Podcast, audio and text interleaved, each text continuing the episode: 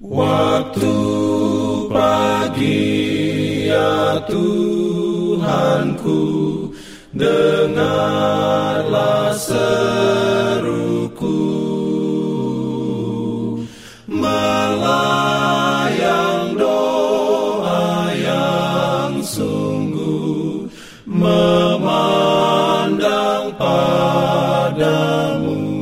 Selamat pagi pendengar Radio Advent Suara Pengharapan. Mari mendengarkan suara Tuhan melalui tulisan pena inspirasi Menjadi putra dan putri Allah. Renungan harian 12 Oktober dengan judul Kita Mengakui Kristus.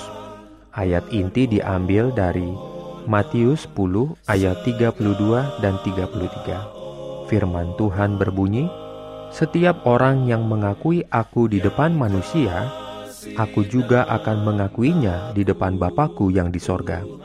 Tetapi barang siapa menyangkal aku di depan manusia, aku juga akan menyangkalnya di depan Bapakku yang di sorga. Diberikannya perlindungan Urayanya sebagai berikut.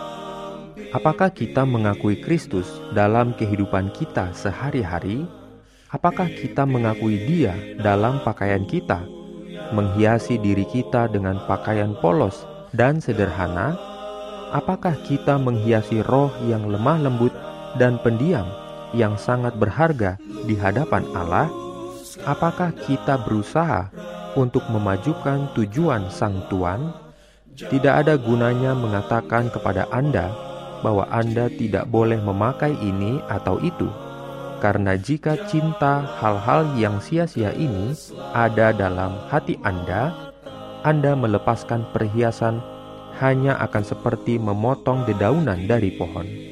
Kecenderungan hati alami akan kembali menunjukkan diri mereka sendiri. Anda harus memiliki hati nurani sendiri. Kita harus tinggal di dalam Dia seperti cabang tinggal pada pokok anggur.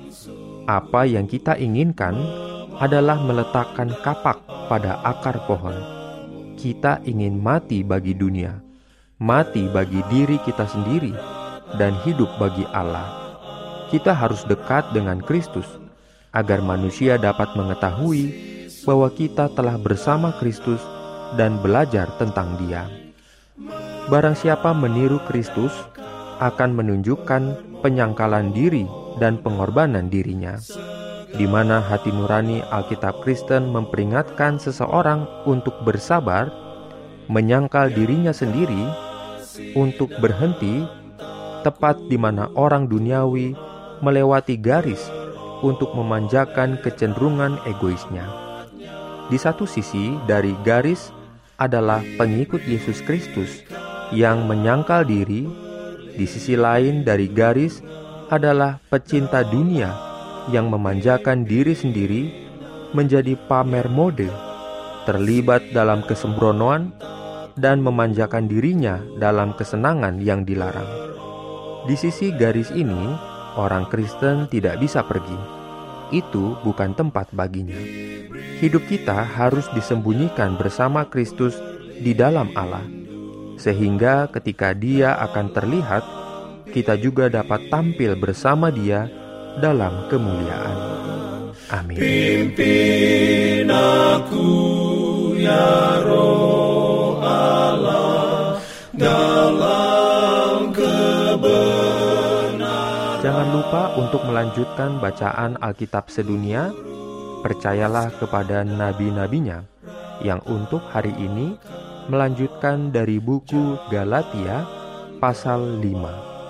Selamat beraktivitas hari ini. Tuhan memberkati kita semua. Jalan